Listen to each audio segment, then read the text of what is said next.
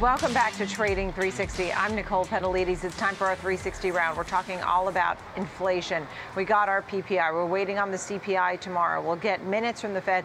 Today, what will the Fed do in the first week of November?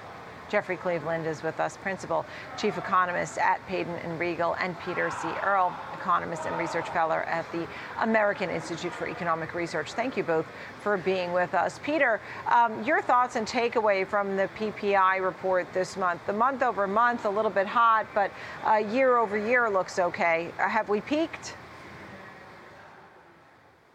Thanks for having me. Um, flatly, this morning's PPI numbers weren't that great. Uh, the month-to-month and year-over-year numbers were, with maybe one or two exceptions, either higher than expected or unchanged, and uh, that was a little unexpected. I also think, in terms of specifics, seeing now that price increases for services like travel, accommodation, financial, and medical services suggested no, we haven't peaked yet. We may be close to a peak, but this is not yet the peak, as I see it.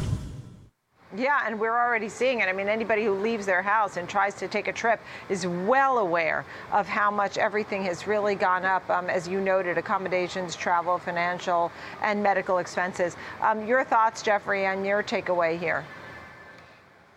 Well, PPI, you know, it's one of the oldest uh, price indices, Nicole, so I like it, but it doesn't give us a lot of lead in on what to expect from CPI. So, if anyone is looking at the PPI, like the core PPI today, coming at 0.3 month to month, and comforting themselves that tomorrow's core CPI might come in a little softer, I wouldn't bet on it. Um, we still think, you know, we're going to see 0.5% month to month in core CPI tomorrow, which is frankly way too much inflation um, it's it's way too fast for the Fed, and it's way too fast for most investors. So it's still an ugly inflation picture out there, in my opinion.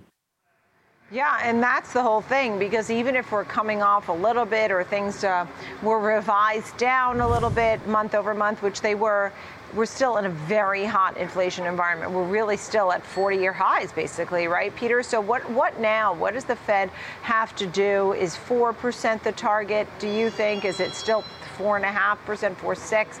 Um, these were some of the numbers they were throwing out in the last chat. Yeah, I think for the Fed, um, this PPI number, and of course, we need to see CPI too to get the full picture. But I think this PPI number says that their work is not over yet. And it's, it's important to remember that it's one thing to get the general price level to stop rising. It's another thing to get it back down. Um, so uh, we're, we're, this is this is a long process, and um, it takes us well into 2023 and probably 2024 as well.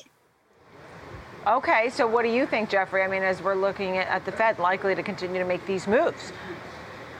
Absolutely. So, given what I'm seeing with CPI and PPI, tomorrow we see a 0.4 or 0.5 month to month on core CPI, Nicole. That's way too fast.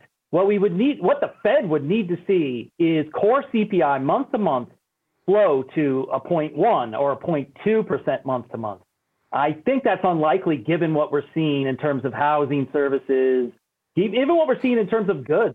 So I think that's unlikely, and that's going to keep the Fed hiking. So I'm still, I think we're on track for another 75 basis point hike at the November meeting, maybe 50 in December, another 50 in February, Nicole, bringing us to 5% on the Fed funds rate uh, by early next year.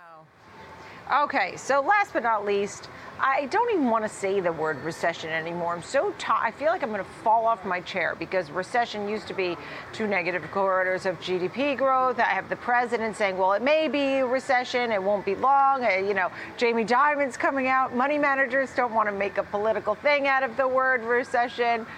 I don't know. Are we in for something terrible or not? Quickly. First, I'll start with Peter.